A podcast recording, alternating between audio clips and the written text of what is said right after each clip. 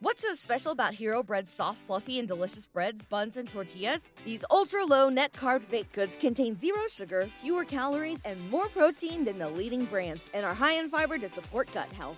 Shop now at hero.co. What's the easiest choice you can make? Window instead of middle seat? Picking a vendor who sends a great gift basket? Outsourcing business tasks you hate? What about selling with Shopify?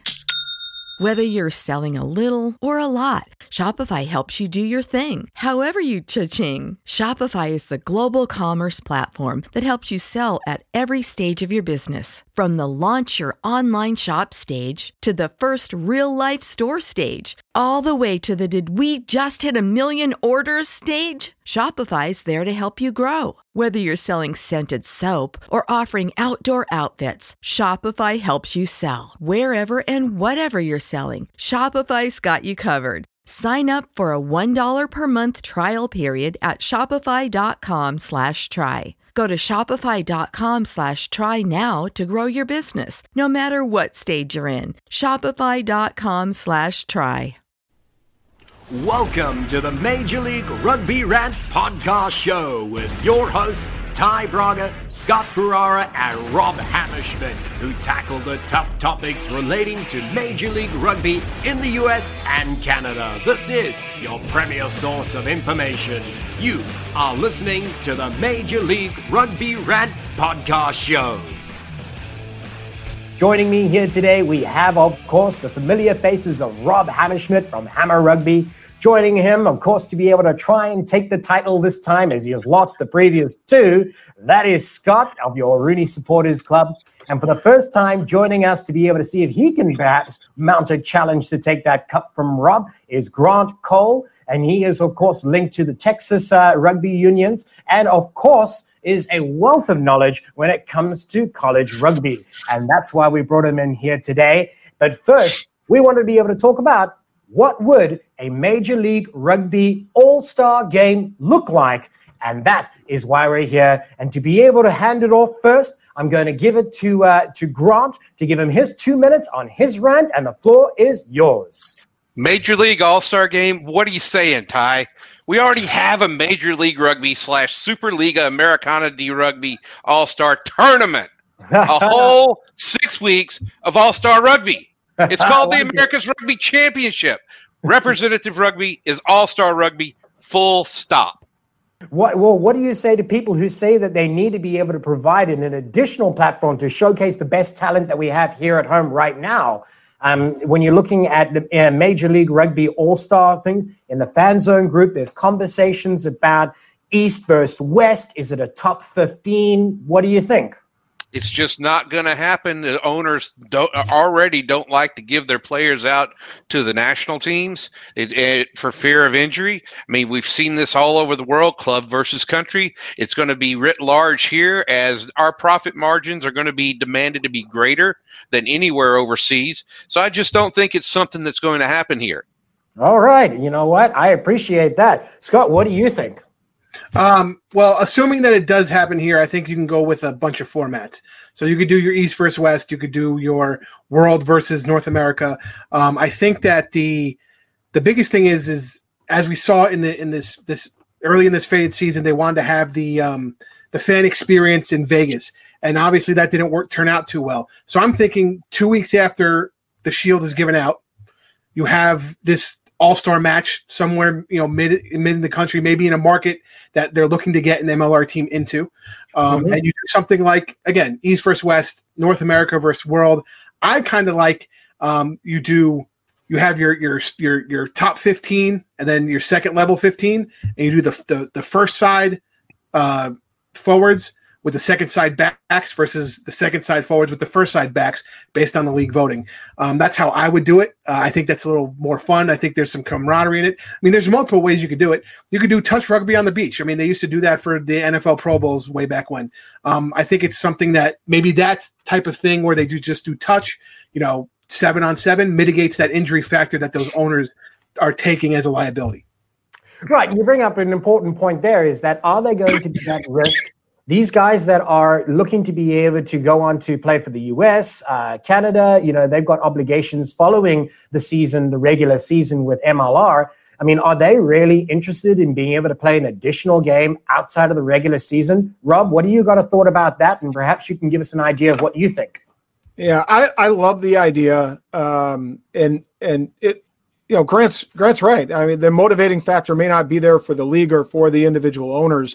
Although I got to tell you, something says that there's enough investment for overseas investors that they could be motivated if uh, you picked a, an MLR All Star 23 and brought in one of those teams from overseas that already has some investment in the league. So uh, that could generate a lot of interest uh, from a marketing element on the other end, both at, you know in that respective club's uh, country. Whether I think it's, it's, it's, they were talking about Connacht, I think on some of the social media platforms, but you mm-hmm. know uh, there was a lot of interest from overseas uh, in New Zealand in the uh, Mako game. Uh, yeah, they played in Houston. yeah. They played in Seattle. I uh, they had um, I think we had a huge following. I don't know what the numbers were. I and I maybe Ty, you had those uh, several. Well, there were twelve thousand people watching that game from New Zealand.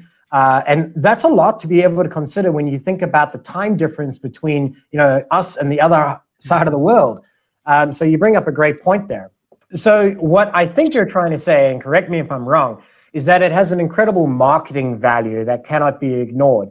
To be able to take essentially what is the brand product packaged in one game, says this is the MLR, the best of the best on one field, either competing in an East or West and West format, or maybe a top 23, whatever format it may be.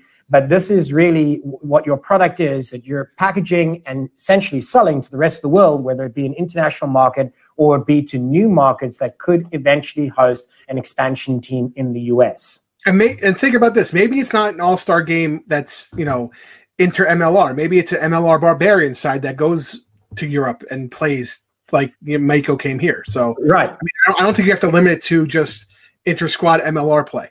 Right. You know, you bring up a good point there. Is you mentioned the barbarians. Now, for those that aren't necessarily familiar, the traditional format elsewhere in the world when it comes to rugby is that you will have a, a barbarian style uh, composition of some of the greatest players uh, in and around different leagues, maybe in within the same league, and they come together in one unit to be able to play other nations or other teams. So really, it's kind of the same thing. Um, but an all star uh, team format, um, if you look at it when uh, you have an American sports culture, it's usually within the same league and it's usually against conference to conference. Or so is that perhaps an easier format to adopt so that you know, it's got it's got a it's got a blueprint of what makes it work already. I mean, it's definitely an easier format to adopt, but as we've seen in the other professional sports in America, that uh, the way of doing that kind of gets dull really quickly. And now right. even in the in, in the uh, NFL and the Pro Bowl, you have team captains and they pick it gym class style where they're like, I'm going to take this guy, I'm going to take that guy, you know, you, this, that, and the other thing. So I think do it, try it in one format, and if it doesn't work right. out next year, we could try it some in a different format. It's it's we can mold it. Right. Well, I've got a couple of questions that I jotted down, which I think would get to the crux of the important points that I wanted to convey, or at least the uh, the important questions to get the right answers. And the first thing was, how would it work? So I'm going to go around the table here. And if you had to pick a format, whether it be East or West, top 23, touring side, uh, whatever it may be, give me what your thoughts would be, Grant. I'm still going to be boring, man, and say it's the format we got, it's the format it should be. I am, you know, for the last 10 years, when I've been talking about professional rugby in the U.S., I've said over and over and over when you get it, it's not going to be what you like because the owners are going to dictate what it is. Mm-hmm. All right. I see. And if it, if it doesn't make sense to the owners, and one of the things that's be very difficult about a All Star game in you know in Major League Rugby is the players are all employees of the league that are right. contracted to the teams. And this so, is actually another point that I wanted to bring up. Sorry to interrupt you. It's all right. But, you know, it does it does broach the topic of I mean, is this a, a game outside the regular season? How do they get paid? Is it under contract? You know, these are all elements that, of course, could present themselves as problems along the way.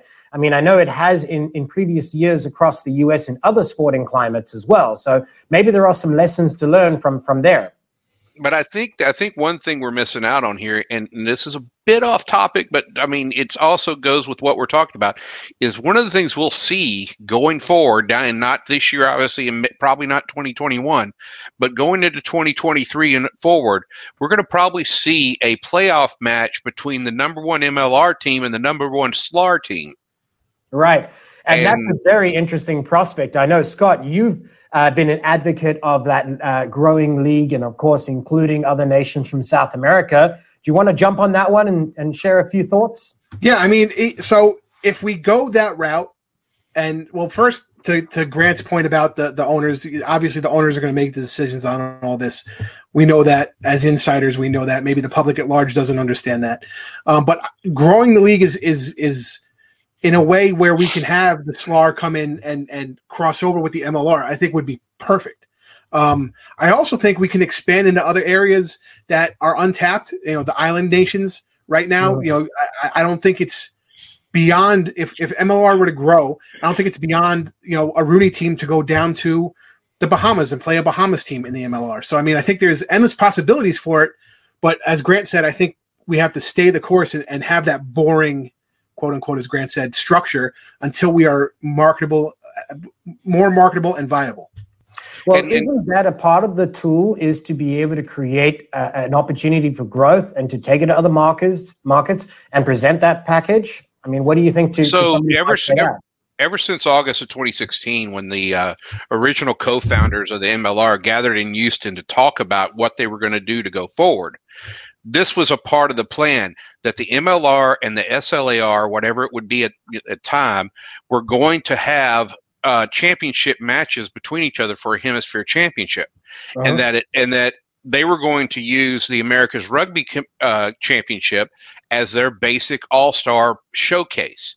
Because okay. what it would be is it would be the you know when you're looking at the SLAR, Brazil, Uruguay, and Chile all have one team in the SLAR and that team is basically going to be their their national team. Right. So when uh, when they you know if you get that coming up, that's that's what you're playing. Well, you could see a model like that with the uh, the uh, Jaguars uh, from the Super Rugby format. You can see that with Toronto from the MLR. Uh, yes. So they're, they're great, you know, platforms to be able to build a, a structure that will eventually elevate them to having a better national team. So I 100% agree there. And uh, they've stayed true to that in many regards. So that makes sense. Rob, what did you have to say? So I, here's the thing. Uh, ultimately, you F forty five, uh, you know, which is uh, the business end of the Gilgronis, uh, you know, right. Uh, tandem, Gilchrist, yeah, where Gilchrist, right? Um, they own they own two teams, two franchises, mm-hmm. or and and then with LA, they're going to own a third, if I'm not mistaken. So they're going to carry some a, a bit of weight um, in the MLR. And and here's why I say yeah. this: they have a vested interest to bring this brand of rugby and expose it to an already rugby playing community and culture mm-hmm. in Australia, right? So they, there's an there's an interest there. Um, one of the other things, and and and I I like the America's Rugby Championship. Don't me wrong. One of my biggest complaints right now is the platform in which it's shown. Um, I'm not a fan of Flow. Um, right. it, Who it, is? It, yeah, it costs thirty dollars uh, for for a month. You got to if you want to bring that price down, you got to pay for it for the year. And quite frankly, um, they don't do that good a job at production. Um, and uh, it's really, um, I just think the product is is far inferior to what the MLR is going with its broadcast with its broadcasters. So I, I guess my my point is is that if the USA Rugby is involved, it, right now as it stands, it's going to go the the broadcasting is going to go flow, and and that doesn't. I don't think that helps the MLR. I think the MLR would right. be better off engaging in some kind of club championship independent of USA Rugby um, outside of those international windows, and uh, you know controlling uh, their marketing, controlling their message, controlling their game, controlling how you know how the rest of the world sees uh, America's pro level rugby. Right. Well, well and, and you'll see that happen. I mean, the MLR doesn't need USA Rugby for anything nope. but referees. That's right. Mm-hmm.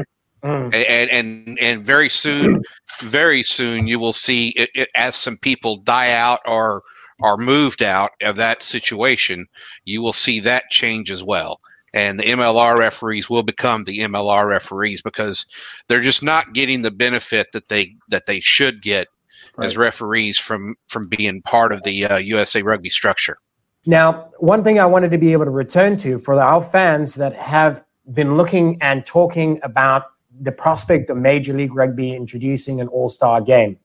One of the important points that they had felt on, when looking at the Major League Rugby fan zone group, when you look at the chatter, is that it would be an incredible tool to be able to showcase rugby at its highest level in the US to areas where they want to expand. It's just like sevens in that respect. It's very uh, you'll you'll make money, a little bit of money at the uh, at the event, but it'll end up being more expensive logistically than it is than the money it makes. And and for the MLR, remember this isn't a uh, nonprofit organization. This is a Title 15 commercial enterprise. They have to make a profit and they have to make sure these they have revenue streams coming in. And if they don't see the revenue streams from an all-star tour like that or anything else, such as what they've already had happen in Las Vegas this year, yeah. then they're just that's just not something they're going to do. Right. Well, they can't afford to make so many expensive mistakes. I hear what you're saying. Absolutely. Scott, did you want to jump in there? And it's funny, you know, from speaking to fans that went to Vegas, I was all five were, of them. Yeah, well, I mean, two, two, of them were RUNY fans that were there for, for both matches. Um, but they were so underwhelmed by the involvement of MLR themselves because they felt if you have RUNY has to be there for two weeks, so RUNY has to set up their guys in a, a hotel. They have to make sure they're training, do this and do that. They feel it shouldn't fall on the team to create the camaraderie of a fan zone, a fan uh, base to have this party there. It should have been the MLR taking the lead, so that way the teams don't feel the anxiety of now I got to do this two weeks away from our home uh, area with the logistics of it. We can only bring certain guys, and now we got to deal with the fans on top of that. And I think MLR should have taken more of an active role in creating things, whether it was two for one tickets or you know meet and greets or you know a pool party or you know something that took the onus off the clubs themselves. Right. Well, you know, guys, I think that we uh, took the time that it deserved to be able to talk about this topic. And as it stands, I think that I can probably say, from Grant's point of view, there is the right format already. Stay the, the course. No need for flashy MLR All Star games. Scott, in favor, not in favor? If you did, what would you say? Say I'd be in favor for it I think it's about the the marketability of the sport to say, hey, we're having you know the championship in San Diego. We know the nice weather's there. Um, we don't just want the the top fans from each team there. We want fans from every team there to enjoy the championship weekend. So maybe it's one of those where you fold it into the championship weekend and say, hey, you know, come out watch the championship, and your ticket also goes to this Touch Sevens tournament between you know the, the top you know 14 players that, that we selected. Right. Excellent point there. Rob, finish it up. Uh, I like it. I like the idea. Um, I think it would be great to do it um, if you had an all-star team across the MLR and they play, uh, like I said, a team against uh, like the Mako or something of that nature to try to really draw in uh, those those fans that are tried and true rugby fans that know a lot about the game from overseas. Hey, rugby fans, this is Ty Braga from the MLR Rant Podcast Show. A quick question to you out there. Want to be able to grow your business? Well, you can do that by advertising free with the MLR Rant Podcast Show, and here's how you can do it. Step one is simply contact us to find out more. We'll share all the options available. Step two, choose the package that works for you. Step three, Get it for free. That's right, we're going to give away a free episode for every sponsorship package. So let us know by contacting us at the MLR Rant Podcast Show. Now, I want everybody to be able to understand that currently there are about 900 college teams for the men's and about 600 for the women. However, the key difference between the two is that only the women's game is currently under the governorship of NCAA. That means that, of course, rugby for the men's side falls under USA Rugby. Um, a couple of the points that I why I brought that up And I know that we had spoken about this off camera before the podcast with Grant, who is a great wealth of knowledge in this area. In fact, I think it'll probably be the perfect time to be able to hand it over to you, Grant. So take the floor. What are your thoughts about the state of college rugby? Well, for one thing, take everything you know and put it over to the side because everything in college rugby is changing. Right. Okay. Everything. NSCRO is putting up, uh, has already signed on numerous new D2 conferences that have come in from the D1AA and the D2 uh, group. Uh, they've appointed a new D2 commissioner, a guy who used to be a coach at Quinnipiac and also, uh, where did he coach at in New York somewhere? I can't remember, but I'll, it'll come to me. Uh, but he, but he's coming in to be the D2 commissioner specifically and the small college commissioner will be doing what they do there. And I think that's Jeremy Treese right now. I could be wrong on that. Uh, but anyway, that's that's where that's changing, and the mm-hmm. changes aren't done. Right, and just to be able to come back to your point about changes. So the most recent and significant change before now, what you're talking about is about to take place, was in 2011 when they had split the divisions again. And I believe from my research, it had meant that 31 teams had fallen into D1 rugby under that structure. But then two years later, it suddenly had been restructured again. So is this a common thread in college rugby in the US that there's always restructuring of the divisions? No, it's been a common thread since uh, Nigel Melville siloed all of the divisions of rugby in America, and we went away from having everything in the local area unions and the territorial unions, and went off to having silos. Colleges were left in the in the lamb. Right. They were just out there in Neverland, had to figure out what to do for themselves there was no there's no real collegiate way of doing things. USA Rugby didn't really know how to deal with collegiates because dealing with any of the uh, any of the sports club people or the rec sports people at universities, they just don't want to deal with college rugby any more than they have to because that's a liability. It's not an asset to the university, and it's not something that just keeps people that just keeps kids getting their energy out.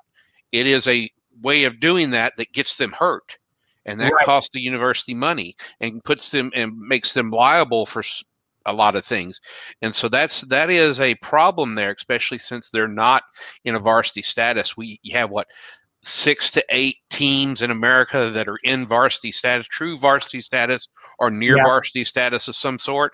And even the top team in the nation, even though they play or, or fall under their their varsity section in their university and have for 100 years, they're not completely a varsity club.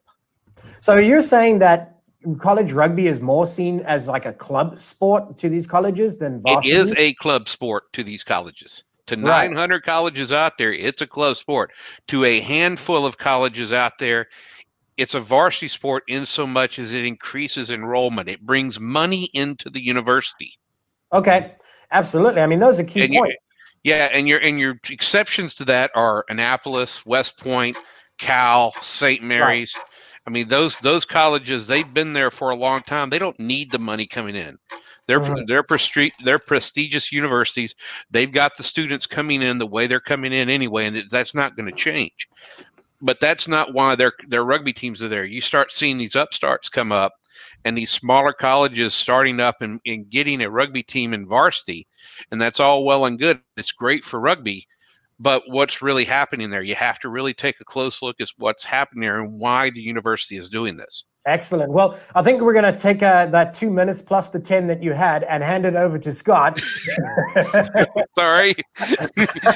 no, you know what? No, it was a good, it was a good base for Grant. Uh, yeah, very good. And Scott, I mean, I want you to be able to take time to add to that. So go ahead, Matt and I like I like what Grant was talking about. Uh, I I have a unique perspective on collegiate rugby um, that a lot of people who weren't in the sport or just a, a casual fan, you know, you I played at UMass Dartmouth. We were a Division four team.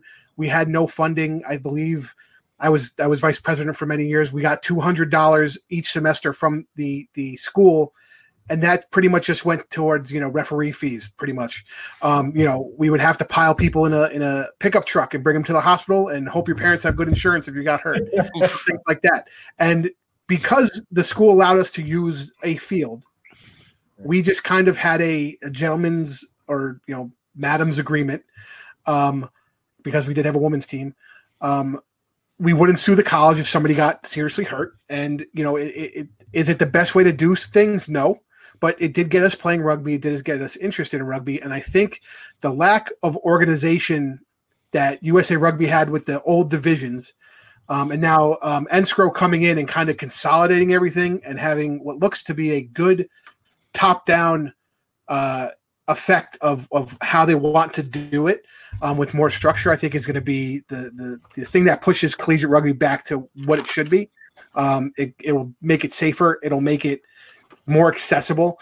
Um, and I think it's it's you know for me it was like you know I went I played I learned the game I had some fun and I think for most guys who aren't going to play at the top level that's what they're looking for and they shouldn't have to have the liability of you know again going to their parents insurance especially in these these trying times to to just ha- not have the anxiety that something might happen.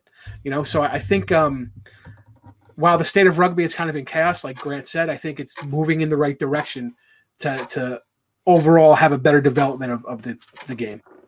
So uh, the state of college rugby, it's like the Wild West. Uh, right now, um, you know, with US with with a lack of uh, of a rudder by USAR, um, I think we're seeing a lot of shifting in, in patterns. And, and Grant talked about uh, the conferences that have jumped. And just just since uh, April 16th, we've seen the new Allegheny Conference go to NSCRO. We've seen the Midwest College Rugby Conference go to NSCRO, the Upstate New York Co- Conference go to NSCRO, the Mid Atlantic uh, Conference go to NSCRO. So we're seeing a lot of teams jump into that situation, as you said, that is a looks to be like it's a more structured environment, going to provide a better platform for those schools to play within. Uh, you know, it's it's under the guise of USA Rugby, but they're controlling their own destiny. Here's the th- here's the thing that's interesting: could more and more clubs begin to benefit from a more cohesive college atmosphere. For example, we're seeing that um, FTF for the fans is now broadcasting a lot of college rugby. You know, mm-hmm. uh, U of I and LU, that game, even though it was a lopsided affair, um, uh, th- it was on FTF. There are some broadcasting uh, rights and broadcasting opportunities that have the potential for income. Uh, ESPN is showing a lot of the Liberty Conference on it, uh, or ESPN Plus. So there's a lot of opportunity there um, and and I think almost it would be nice to see USAR get out of the way and uh, somebody take the reins and provide a a steady rudder uh, for college rugby uh, that would allow the, for the game to grow and allow for any anybody who wants to play to find a yeah. place to play, grow, and develop as a player. I wish I could. Say, I'm just going to interrupt for a moment to be able to keep it on track. All of you have failed dismally in your two minute warning. So all get a yellow card. you might as well give me a red card on that case. oh, I got the first one last yeah. week. I got the first one last week. and Ty, you need you get a red card for that poor excuse for a yellow card. You need a real yellow card. I'm going to tell, Gilligan, I'm gonna tell Gilligan you know, to get you a yellow card. Okay. You know how it goes. It's all about budget. Okay. So. I mean, Gilligan's not refereeing right now. He can get you a yellow card. Okay. Gosh, you know, guys, one of the important points, you've obviously touched on a lot of great things, but rugby now in at a college level needs to be eh, find that structure. It needs to be more cohesive. These are the points that you all have said, and I'll echo it one more time. Because now it's in a position that it is firmly set to be a pathway to professional rugby in the US with the MLR draft, which could be debated, but this is how it stands for now. Whether it's successful or not to come is still going to be a big question mark, right? So, what needs to happen, you know, for, the, for in order for that pathway to actually be designed and make its way there? Not that we're going to touch on the uh, the, uh, the, the MLR draft too much, but I can see that Grant is pretty. Yeah. yeah so he's got something to say, I think. So, um, MLR draft, what's it about? I mean, why why does MLR want to go after college rugby when college rugby obviously can't develop as many players as they need? But right. the MLR, but the college rugby can do something that nothing else can do in America, and it can bring students in from abroad. And uh-huh. we can uh-huh. bring in South American, South African, New Zealanders, Polynesians. We can do the same thing in college rugby in America that New Zealand does in its high school system with the Polynesian athletes. We can right. bring them in, get them in here three, four, five year schools, and now they are now they've got residency. Now they've got a green card. Now they can play in the MLR. Mm-hmm. That's And, exactly and the MLR doesn't have to put out twenty to sixty thousand dollars for a visa for them. Right. Well, I mean, it's interesting you bring up that point because I'm sure many of our viewers will also remember that the 2019 Japan Rugby World Cup team had about 26 of their players from not born uh, uh, nationals of Japan. So, So what what do you think happens there? They bring these guys in from overseas, get them into their university system, get them into their academy system, and then by the time they've got residency, they can play on the national team. right. And that's a key difference that we've kind of echoed through some of the uh, the previous uh, episodes is that there is a clear distinction, and people need to understand that being a U.S. player doesn't have to mean you were born and raised in America. It means that you need to be eligible to play for the country. Yep. He- here's the thing that has to be critical. Whatever structure is established, if it's under some independent auspices uh, of collegiate rugby, whether it's NSCRO or something else, they have got to work with um, the International Rugby Board. They've got to work with uh, obviously the State Department, and they got to make sure. International Rugby Board. IRB. What is that? There's no Yeah. international rugby board. World Rugby. Okay. But, uh, That's But yeah, that definitely dated Rob, but you know. Yeah, well, and, That's a yellow and cardable offense. probably This is like, you know what this is, Rob? I'm sorry to interrupt you, but this is the loudmouth, cheeky, like scrum half on the field. he's not I built like like a it. scrum half though. I was gonna say, when was the last time Grant was scrum half Yeah. side? But but Uh, nevertheless, nine years old. well played. I like it. I like it. Go ahead, Rob. Sorry. No, no. It, it, it- nevertheless, I think uh, what's important is that um, whoever's involved has allowed these young players to understand um, what it's going to take in order to be an American, uh, become an American citizen, to become in that player pool. Because I know firsthand um, that uh, easily. Uh, that a- simple mistake, accepting money, um, uh, uh, going overseas back home, uh, can easily erase any potential uh, to be in that player pool and reignite or reassert um, the need to start that process over again in order to be in a USA play, uh, pl- rugby player pool. That probably has. That's probably a good reason why four, five or six of the MLR teams currently have high high level immigration attorneys as their as junior partners. Absolutely. So, It's a fair point. So now let's step away from from the MLR draft and its its significant role in uh, college rugby right now. And I want to be able to talk about, and we touched on it a little bit earlier, that with it being a varsity program only in a very small percentage, and them having to be able to be responsible to it and pouring money into it, how many colleges actually participate in scholarship programs for rugby players? I believe from my research, it was somewhere in the ballpark of about 30. Uh, Grant, did you have something you could add to that? 48. 48. So I was 48, far 40, off. 40 48 men's clubs have some sort of scholarship, uh, whether it's just $500 a semester from the old boys Right. or, or, or whether it's a full blown or, or near full blown scholarship or some kind of help whatsoever. They're on record. They're 48 at the last at the last count, and that was uh, summer last year. One short, simple thought. What is the state of college rugby and what does it need, do, need to do to become better? As Rod Rob said, the Wild Wild West. Uh, it's a lot of things are changing. What does it take to do better? It needs to understand its constituency. If it doesn't understand its constituency, and that is the students who play the game for them. That's the Okay. product on the field. If they if if the organization does not understand its constituency, it will not survive. Right. So is it a matter of supporting them financially, all of those things that we've spoken about with the infrastructure, the coaching? A lot of different answers to those questions, and uh, The trick is knowing what the uh, university wants as well as knowing what the students want. And in the end, the students are going to be the ones paying to play. So that's where the money is really going to come from, unless you have a good alumni base. Excellent. Good point. Scott, let's hand it to you.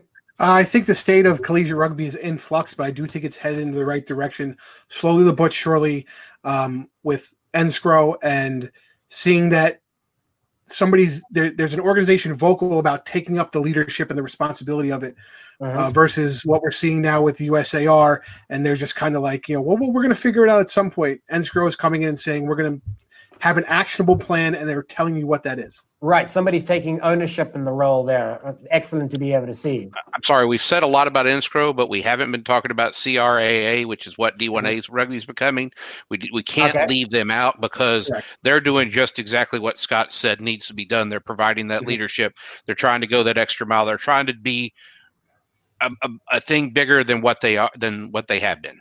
Absolutely. I think we're just talking NSCRO because everybody should be familiar with it because it has been in, you know, they've been in the news lately. But you're absolutely correct. Both organizations are doing more to be vocal supporters of what they want to do. And they are telling you, we are going to try this and do it this way.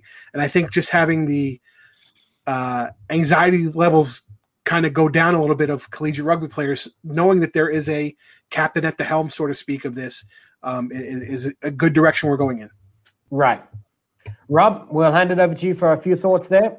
Uh, I want to take it to, to somewhere else. Once they've got that steady rudder, both um, from NSCRO and uh, the uh, D1A, um, they they can really begin to work with uh, platforms to broadcasting. Right now, now the fact is is that look at look at and grant mentioned it look at who you're marketing towards. College students how do they watch things? They watch it on their mobile device okay right. or they watch it on their laptop you don't need to be glued to a tv so those two organizations should really go after broadcasting rights and they've started to do that with ftf and they started to do that with espn plus and i think if they really push those two pieces. And by the way ftf is free uh, ESPN Plus is five dollars. You know, there's a real attraction there for a college uh, college kid who might want to look at another sport, who's playing rugby or wants to show rugby off to his friends. Uh, and I think there's marketability there and an opportunity to bring more money into D1A rugby and bring more money into NSCRO. So overall, the theme is that there's a better form of structure coming in, a little bit more guidance, and of course, a couple of unions taking ownership in those important roles of leadership. But ultimately, there's a bright future ahead. And uh, we hope to be able to see more great things from college rugby as it becomes a little bit more uh, stabilized and finds its feet in the US uh, market. And ultimately, it's a great breeding ground for wonderful talents that deserve an opportunity uh, to be given the platform to, to reach even greater levels in US rugby. So, for all of our viewers back home, I think it's been an educating experience to be able to learn about this. I myself have definitely, coming from outside of the US, it's been an educational experience for me. And I'd like to be able to take this opportunity one more time to be able to thank Grant Cole for joining us for our Major League Rugby Rant podcast. But it is that time to figure out who is our winner. And I think today even though he is cheeky as hell, I'm going to hand the cup over to Grant. I feel that he has uh, has a firm grasp on on what he needed to say, and then what he felt everybody else needed to say. Um, uh, Ty has so, me figured out. so I think it's been a great fun all around. Grant, you've been a wonderful sport. You obviously are uh, very passionate about rugby, and it's because of people like you. We do what we do because we love it. You know, rugby culture is all about the passion, all about sharing it. And again, that's why we have this po- podcast. So for myself and the team, of course, that's Rob Hammerschmidt. You got Scott, the big guy from the RUNY Supporters Club, myself, Ty Braga from the Major League Rugby Fan Zone. Let's sign off, and we'll see you for next week's episode. Thank you very much. Bye bye. Hey, rugby fans, this is Ty Braga from the MLR Rant Podcast Show. A quick question to you out there. Want to be able to grow your business? Well, you can do that by advertising free with the MLR Rant Podcast Show, and here's how you can do it. Step one is simply contact us to find out more. We'll share all the options available. Step two, choose the package that works for you. Step three, Get it for free. That's right, we're going to give away a free episode for every sponsorship package. So let us know by contacting us at the MLR Rant Podcast Show. Welcome back, Major League Rugby Rant fans. We're here with one special rugby player in our player interview, our second one that we're doing, in fact. This time, we're taking a deeper look into college rugby and some of the standout players that are in that scene. We have one of them right here, Patrick Madden. Now, Patrick, you have a phenomenal background. Although it be what may be considered as a short career, has already been quite a prosperous one for you. I mean, your career really kind of made a huge step forward when you took that role more seriously as a rugby player at age 15, where you had joined the Eagles Impact Rugby Academy. And I'm sure that laid the foundation for all of the great things to come. But I want our viewers to be able to recognize some of the great achievements and notable uh, marks of in your career. Is that you have not only received the award for the greatest rugby player at high school level in the country with the Mark Loane Medal, but you are now also, having come through the USA to under 20s, find yourself in a position to also be the number one rugby player at college level in the country as a finalist for the Rudy Scholz Award. I mean, this is quite a quite a rugby resume at a young age, my friend.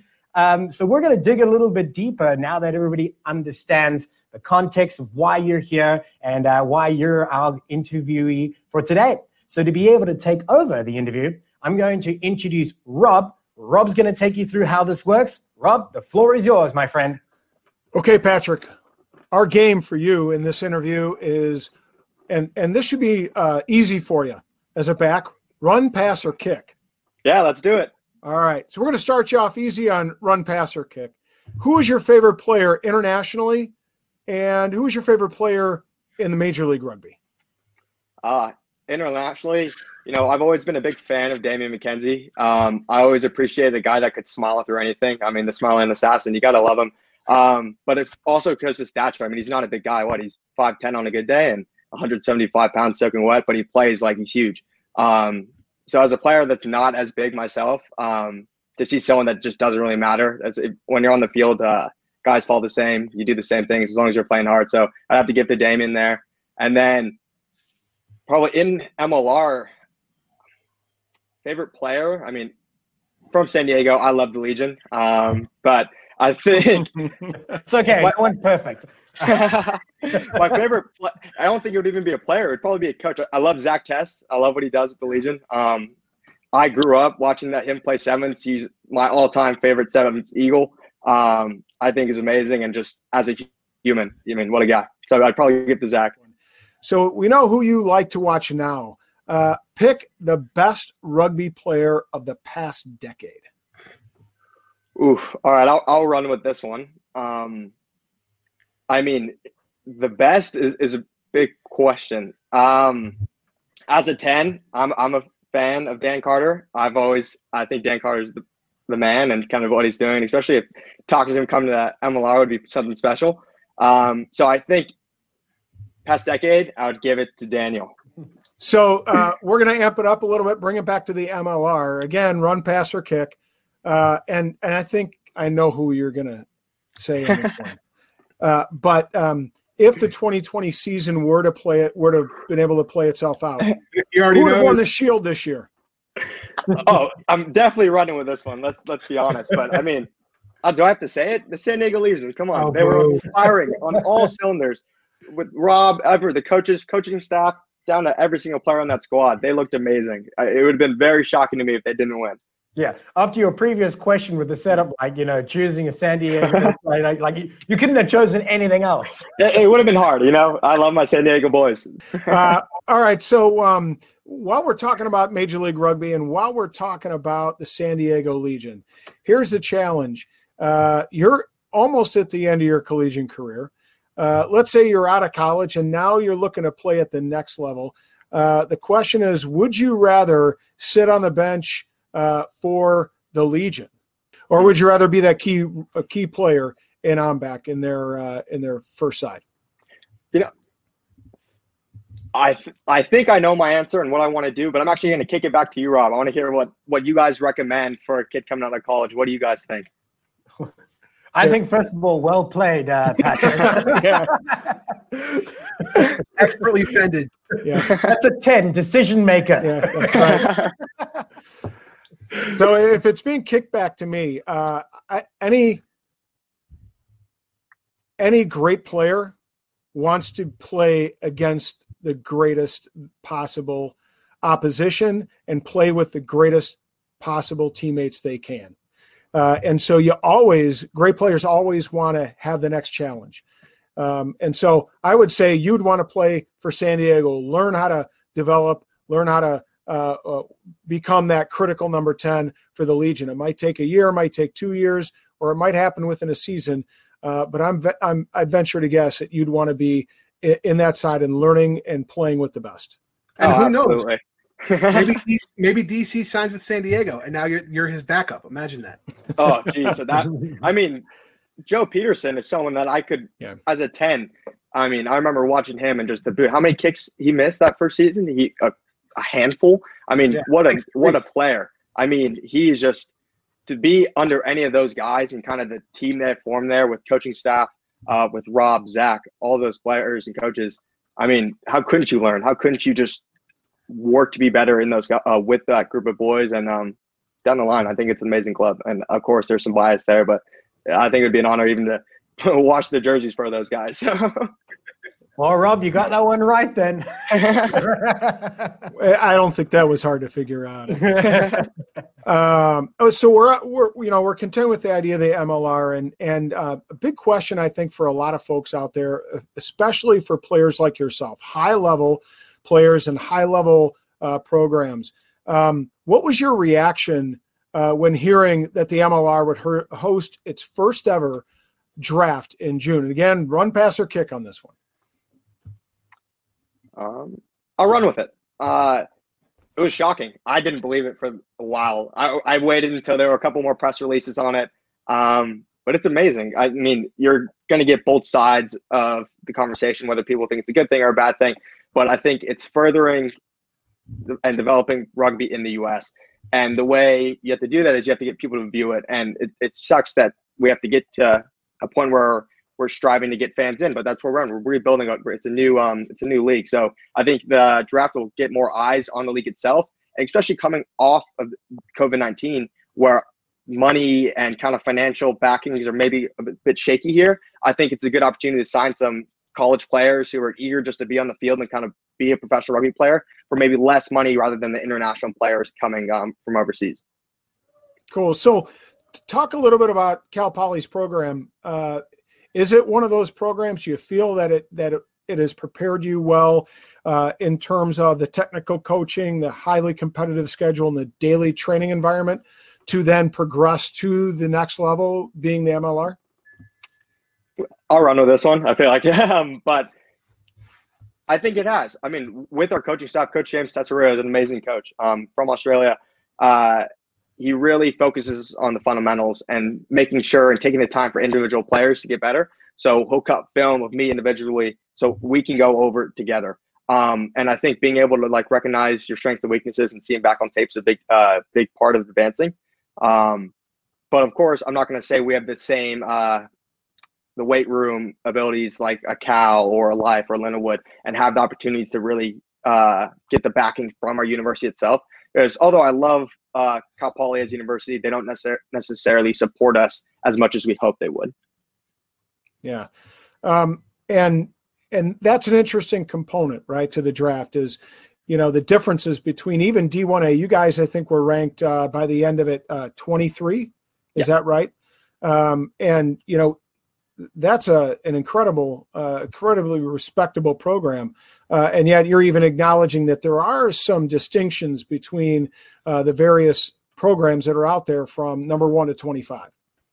Oh, absolutely. I mean, you have the, the, the group of universities who do have that backing from the schools, and it does make that difference. The fact that some of these colleges and these players can get in the weight room a couple times a week as a team, working out together, it just shows the progression because you're going to get a lot of uh, players coming in this college draft who didn't never had to go through those um, kind of rigorous camps and stuff like that. Luckily, we have our own winter camps where we go um, halfway through winter break and get all the guys together and just stay with each other and train for a week. Um, and luckily, I've had the experience through these high level camps, uh, USA uh, development camps and stuff like that, where I, have had that experience personally. But a, a lot of these players haven't had that yet, just due to the, I guess, um, support from the university if it's there or not. And and I want to talk a little bit about that. You've had a lot of contact um, with other players, uh, particularly players that are up for the Rudy Scholz Award, just like yourself. Uh, as, as you've played, have you talked to any of those guys or guys on your teams or guys that you keep in contact that are playing for other high level programs? Um, would they prefer to enter the draft, uh, or do you think they'd prefer just to do as as the the uh, league has done over the last two years, and college players would just enter as free agents and negotiate freely with any team they want? I'll run with this one. Um, yeah, I, I think we all talk a lot. I mean, you have your set of group of guys, and when you play teams, you recognize whether you've played in the US with uh, for the USA before or just players you respect. There's chats going around. Every guy on that Rudy Scholz Award um, nomination, I reached out to pretty much half half of them. We talked about it, like, oh, congratulations. What are your plans? What are you thinking about this MLR draft? We're all talking. We all we all have ideas, and I think guys are excited. I think they like the opportunity that's coming out. Um, because you never know. Maybe you didn't get recognized coming out and that free trying to become a free agent and find the team that fits you or trying to get someone to even take a look at you. Um, this puts you on an, almost an even playing field with all these other players coming out of college. So I think people are excited. I think people are happy to enter and you know just give it a shot. I mean, who knows?